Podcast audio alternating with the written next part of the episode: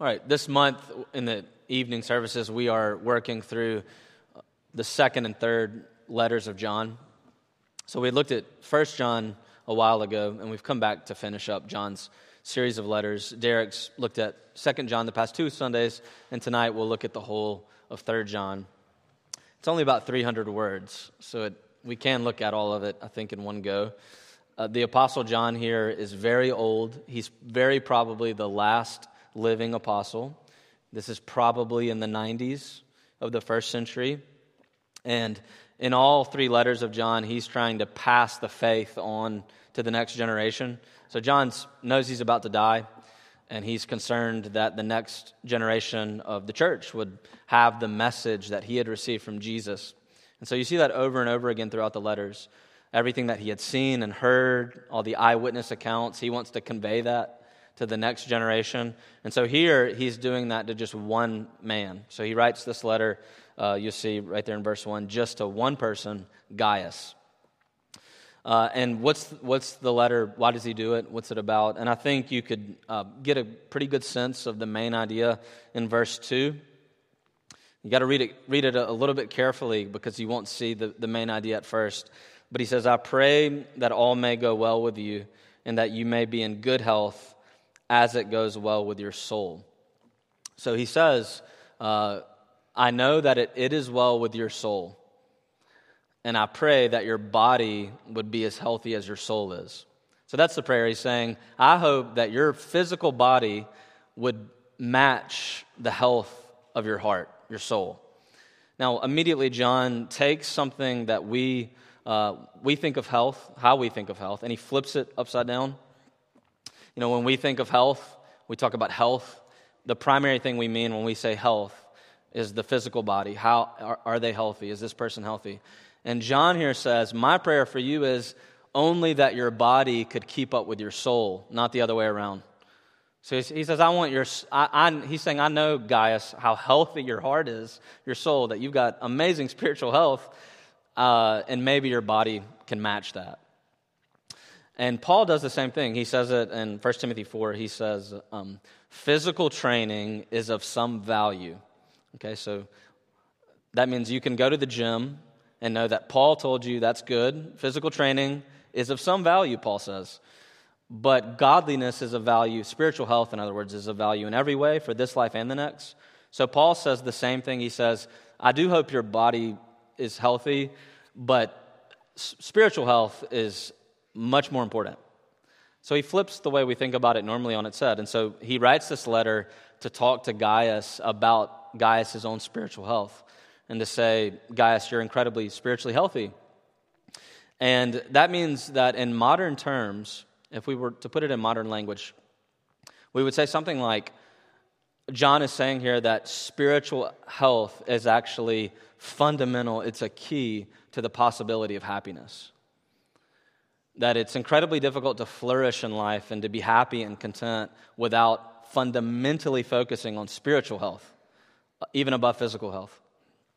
And so we learn here in this little letter, 300 words, about spiritual health. And he doesn't tell us a lot about it. I think John mainly just gives us one single mark of spiritual health. So let me do that. Let's look at one mark of spiritual health. And we can ask, do you have it?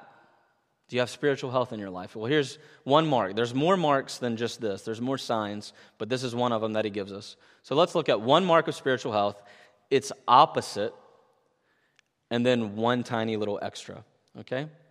So first, the mark of spiritual health. All right, Gaius, verse 1. Who is this man? And the truth is we don't know. There are four times in the New Testament that the name Gaius shows up. Paul interacts with three of them, but it's very clear that at least two of those three are different people from different cities. And so it's very likely that we have at least four different Gaiuses mentioned in the New Testament, at least three, maybe four. Here, this one doesn't seem to be connected to the Gaiuses, yeah, that works, the Gaiuses that we see in the other parts of the New Testament. And that means that this man is not known. He's not a global leader in the movement of the gospel. It doesn't. We don't even know. It's not even clear here that he's a pastor or he's a leader in the local church that he's in. Not at all. He very well may be an ordinary member of a local church wherever John is writing to. We don't have any details. We know nothing, really, about this man. And that's really important. This man is unknown. And John's writing the letter first to say something like, I've met Gaius in a previous ministry, and I loved him then, and I love him now, because I keep hearing about his ministry, his service. You know, you see it there, verse 2, he says to Gaius, beloved, I pray for you. So in the Greek text, it says, loved one, I pray for you, my loved one. And then he says it again in verse 5, my loved one, Gaius, I pray for you. Now, that means one of the simple things that John's doing here is he's showing us that it is no problem for a Christian man to say to a Christian man, I love you. Can you imagine that? We should try it sometime. That's what John says multiple times throughout the letter to a Christian man, I love you. And one of the reasons he loves him is because he loves him, but another one of the reasons is because of Gaius's spiritual health on display through the things that he does. And so here's the mark, the one mark that John points out. What does spiritual health look like visibly? One thing is this. It's in verses 5 to 8. He says, it is a faithful thing you do in all your efforts for the brothers, strangers as they are. Now, it's a little cloudy there, but what he's talking about is Gaius's hospitality. So this letter is really written that every Christian in the rest of the world history, all the way to the coming of Jesus, would hear about Gaius's hospitality.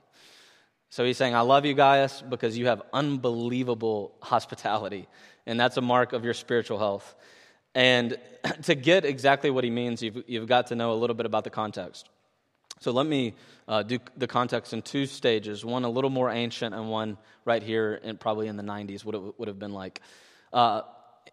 All the way back into the Old Testament, the time of what we call the ancient Near East, travel was very, very difficult. So people did not travel very much. They didn't move. There were no Americans living in Scotland in the ancient world. You couldn't do that, and travel was impossible. And when you do travel, there are very few hotels. So very few inns, hotels, anywhere to go to.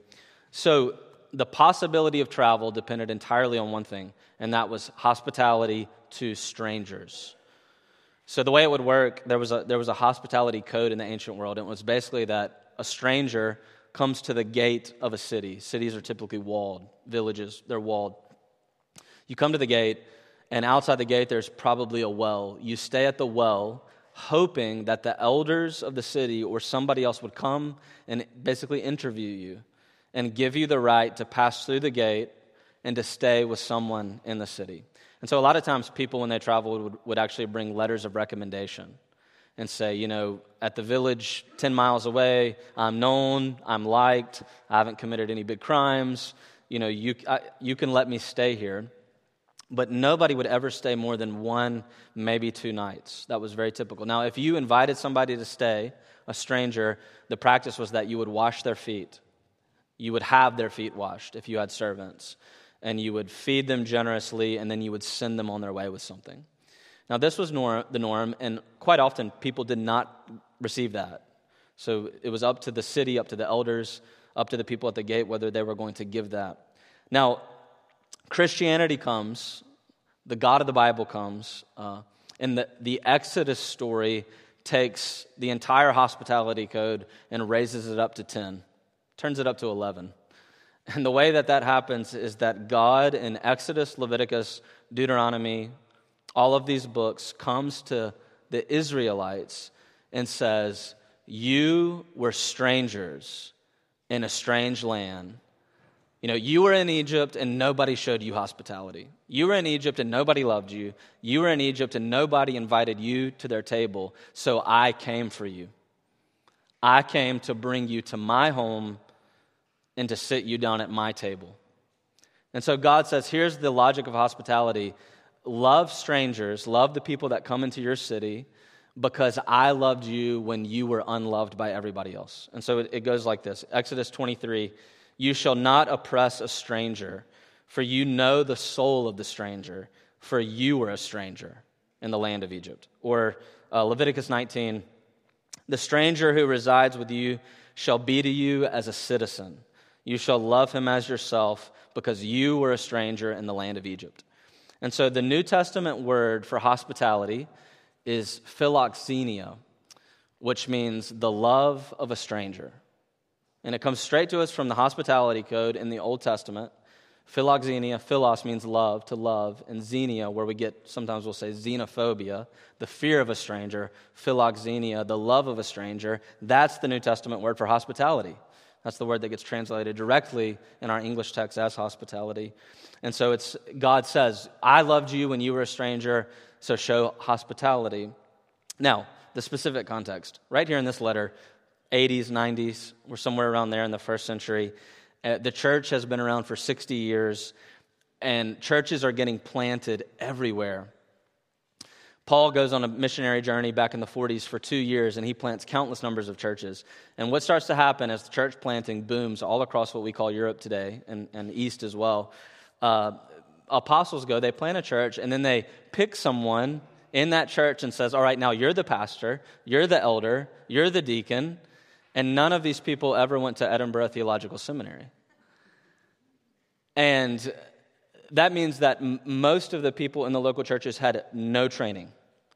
And so Paul might stick around for a month, but then he might get run out of the city. John might stick around for a month, and he might get booted out, or he might get beaten and put in jail. And so you've got these churches all over the place. They don't have anybody that has been trained or helped by apostles directly to understand how Jesus appears in the whole Old Testament, for example. And so what that gave rise to was itinerant leadership. So what we see all across the New Testament and hence is that by the late first century, people are traveling around to help these churches. And they're coming and saying, let me come and stay with you for 3 months, and I'll help you. I'll help your elders get on their feet. I'll help the people read the Bible and understand the Old Testament, etc. So this is what's happening. Imagine tonight, you go home, and somebody knocks on your door, 9, 10 p.m., and they're filthy, and they say, you know, my name's Barnabas, and I'm here to support the work of the way, the movement of Jesus, and I need a place to stay. Can I stay with you? And I plan to be here for 3 months. And what are you going to say? You're going to say, stranger danger, right? I have no idea who you are. You know, you're coming and you're knocking on my door late at night, you're filthy, you're not going to be open to it, right? Now, it's a different time and a different place, and hospitality doesn't work the same everywhere, but John is writing this letter saying every person who came and knocked on Gaius' door, he said, come in, I've got dinner ready for you, here's your tea, here's your coffee. Verse 6, here's how John puts it, he says, you will do well to send these brothers on their journey in a manner worthy of God. You know what he's saying there? He's saying, what's sending somebody on their way in a manner worthy? He's saying, send them with good supplies. You know, don't give them scraps, give them good food, give them a backpack. Send them on their way when they finally leave your church with good supplies, good materials. And he's saying, Gaius did this every single time people came to his door. He was hospitable. That means that this letter is saying to us very simply that one of the marks of spiritual health is hospitality. And hospitality in this letter is specifically loving Christians from other places, if we were to make it as specific as possible to 3rd John. But really it's broader than that, of course. You know, it's opening your life to people, and it's opening your life to Christian friends, Christian strangers, but also to people outside the church as well. Let's get super practical. How can you do it today? Let me just say 3 things very fast that you can do. One, you can invite people. First, hospitality means inviting people into your personal space, your home in particular, but not just your home. So here's a way to think about it. Take somebody out to coffee because you want to listen to them, to their story, and understand how you might can walk alongside them in their spiritual life. Take your colleague, identify colleagues that you might could take out to lunch and say, I want to pay for this. I want to take you out to lunch. I want to pay for it. I want to get to know you more. Invite your neighbors, the people in the flats around you, into your home, into your front garden, into your back garden, all the way into your dining table, because you're asking the question, who needs to be reached out to today because they're lonely? Who needs a coffee because they're anxious and they're depressed? Who in the flats around me needs a bacon roll and an evening of laughter because they don't have any hope left? And simple. The first thing is just hospitality is asking people into your space, whether that space is over the table at the cafe or all the way into your dining room. The second thing is inviting people not only into your physical space, into your table space, but also into your spiritual spaces. And so that means that the real hope of hospitality is not just feeding people's material needs, but actually caring for their souls. That's the ultimate goal. And so true health, we see in this letter. What is true health? True health is spiritual health, not physical health. And so real hospitality is about spiritual health, not just physical.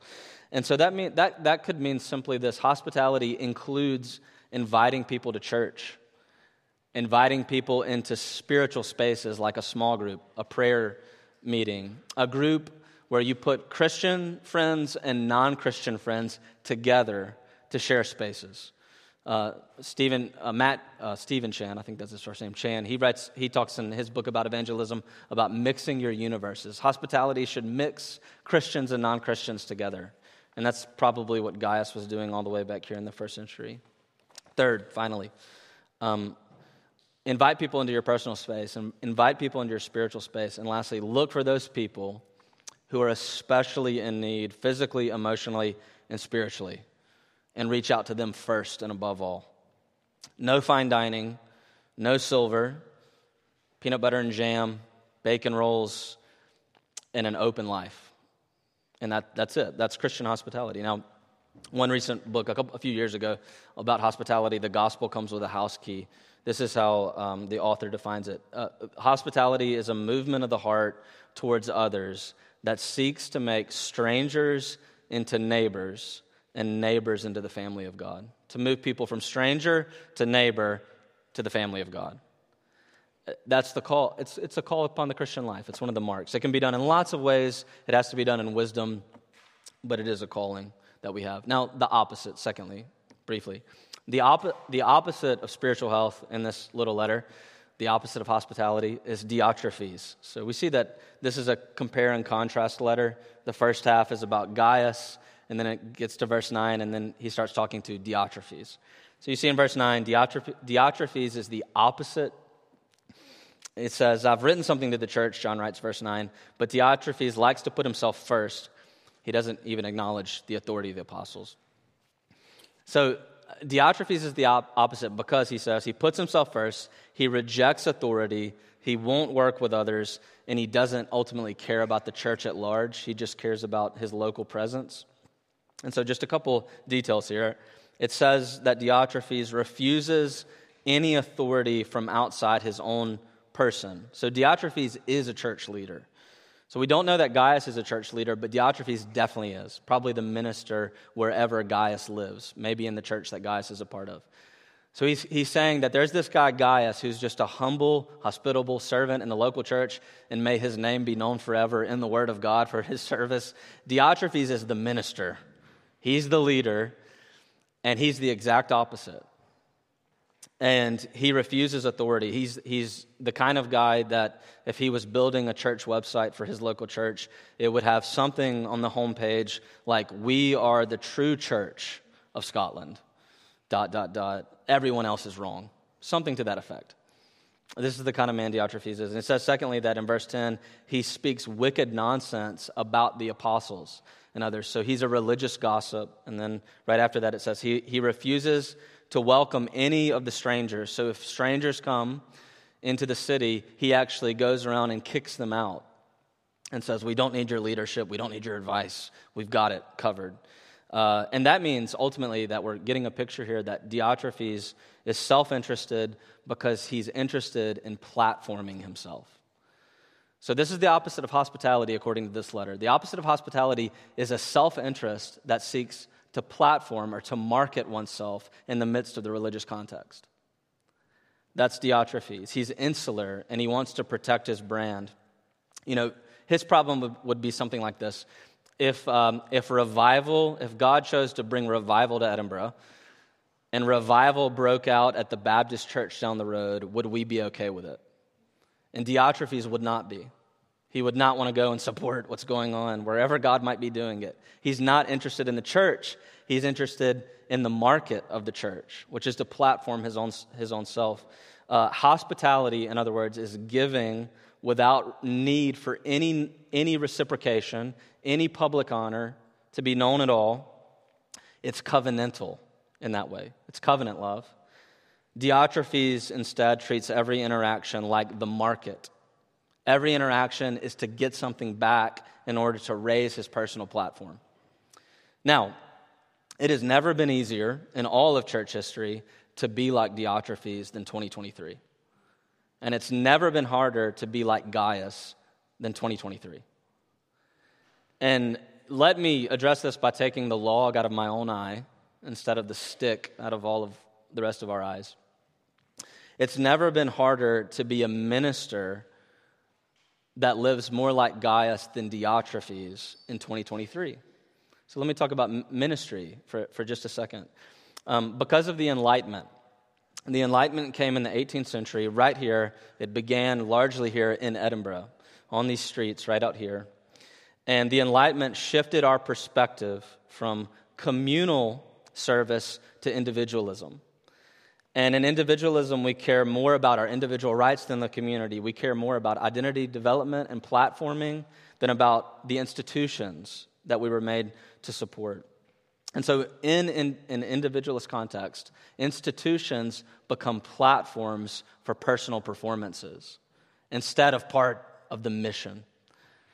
And what that means is that it's incredibly tempting in 2023, in an individualist context, for ministry to become a platform for to create a market out of the church where individuals seek to raise their own profiles. That's incredibly tempting. It comes to us in any form, not just ministry. Social media makes it much worse, but we all know that this is the reality, and that means that it's never been more difficult to be like Gaius. It's never been easier to be like Diotrephes. Hospitality is covenant love that doesn't want to be known. That's selfless. That's not self-interested, and platforming is taking a market interest in the church itself in order to raise up our personal public acknowledgement. Now, that means, and let's move to the close, that means when we look at Gaius, what we're being told here is we have a call in our lives to first a Catholic hospitality. Catholic, small c, meaning part of what this letter is simply about is that we've got to really care about what God is doing in all the churches where he's sending people traveling from all over the world.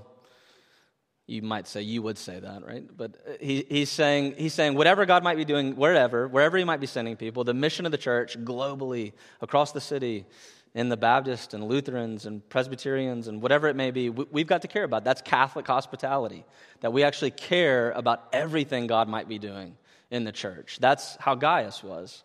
But the second thing, and more personal, is then we have a call here to personal hospitality, which is a mark of spiritual health. And here at St. Columba's, we have that built right into our vision statement, that we long, by the Holy Spirit's help, to be hospitable people, to Christians, to non-Christians. It's covenant love. It's not market interest. Now let's bring this to a close. How do you get this? How do you become like Gaius? And you become like Gaius when you experience covenant love. You know, hospitality is just expressing covenant love, and you become like that only when you've experienced covenant love.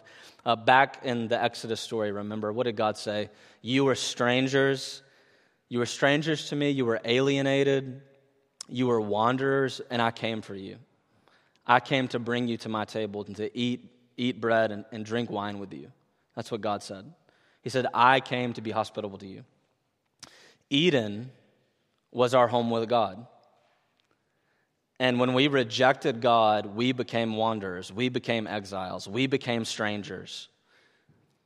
And the whole Bible is about God saying, I've come to lay a table for you, even when you didn't want it. That's covenant love, that God came to be hospitable to people who rejected his hospitality. And one of the great moments of this it's very subtle that I love from the Old Testament. It's in First Kings 18. Elijah confronts the prophets of Baal. They're on top of Mount Carmel. There are 950 prophets of Baal. They have a great battle over who the true God is. Whatever God is real, whether Baal or the God of the Bible, will bring fire down upon the sacrifice on this mountain. And of course, the God of the Bible comes and brings the fire down, burns up the bull, and the prophets of Baal are proven wrong. But at the very end, there's Ahab. He's the king. Ahab is the king who brought all the wicked idolatry into Israel. He's the one who raised up all the prophets of Baal. He's the one who caused all this mess. He's the one who should be ultimately judged. And do you know what verse 41 says of 1 Kings 18? God turns to Ahab and says, "Now that the sacrifice has been burned, will you come up the mountain and eat and drink? For the rain is coming." Now what that means is that God says to the most wicked man in all the world at that time, "Now that the sacrifice has paid the price, I want you, Ahab, to come up and meet me on the mountain, and let's eat bread together." You see what he's offering? He's offering hospitality to Ahab, the most wicked man of the Old Testament, perhaps. And then you come to the New Testament in Luke 7. And there's this woman, the text says she was the woman of the city. That's idiomatic for she was a prostitute. And she comes to a table that Jesus is sitting at with Pharisees and disciples together. And this is a public space. She anoints his feet with oil. She pours oil over his head. She kisses his feet. She washes his feet. She kisses his feet. She weeps, and her tears pour to clean his feet. She's completely lost in the world, without hope. And no one loves her. And the Pharisees turn and say, "Do you know that this woman is a sinner?" And Peter says, "Do you know that this woman is a sinner?" You see, the disciples and the Pharisees both say, "You cannot eat with her. Jesus, you can't break bread with her. You can't dine with her. She's a sinner. She's a prostitute. You know what this means for you?" And what does Jesus say? He says, "When I came to this house, no one washed my feet. But she did." Remember the hospitality code? Whenever a stranger comes into a home, the host should wash the feet. And he says, "None of you washed my feet, but this woman did." And that's because only she understood that God, Jesus Christ, came into the world to be hospitable to strangers that didn't deserve it. She knows that. They don't. And so she wants to show hospitality to Jesus Christ, the God who came to eat with her. The Pharisees didn't get it. The disciples didn't get it, but the prostitute did. How do you become hospitable? By seeing that the Lord Jesus Christ came into this world because he ultimately wants to have table fellowship with you. Jesus Christ became, God the Son became human. Jesus Christ became homeless because he wanted to have table fellowship with you.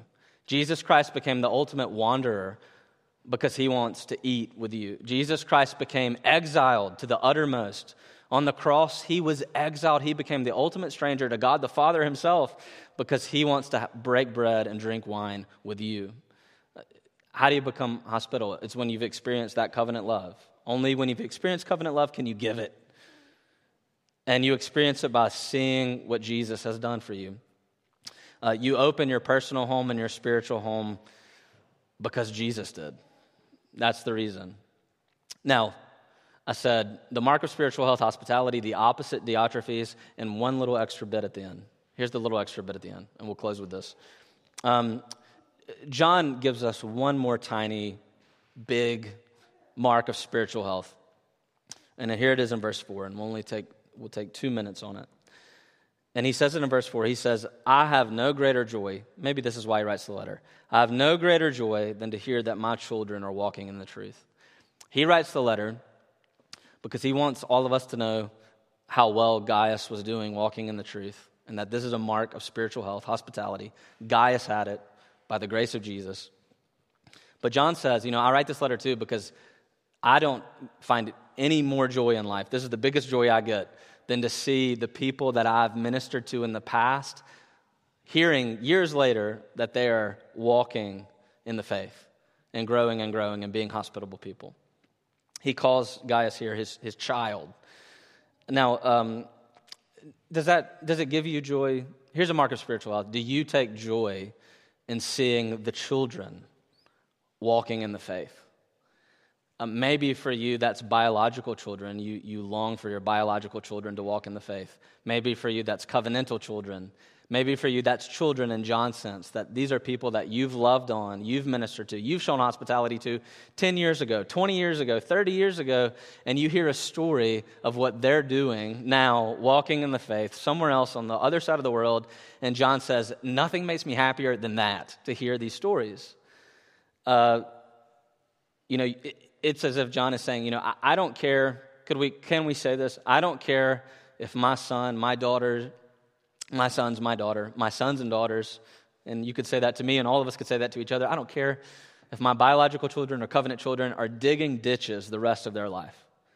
I don't care if they're doing the most menial, unimportant job in all the world. I could care less if they're walking in the truth, if they're hospitable people because of Jesus Christ. And John says, that's what makes me most happy in all the world. Is that you? Can you say that? Hospitality and the joy of seeing other people walk in truth is birthed in hospitality received. And so when you know that Jesus Christ was on the cross and it was you that was his joy as he died, it was you that gave them the endurance to suffer because he wanted to be hospitable to you, that can make you a hospitable person. Let's pray together. Lord, we pray, Father, that we would see Christ's hospitality to us tonight, the love of Jesus for us, and that would make us into people renewed in this call to love strangers.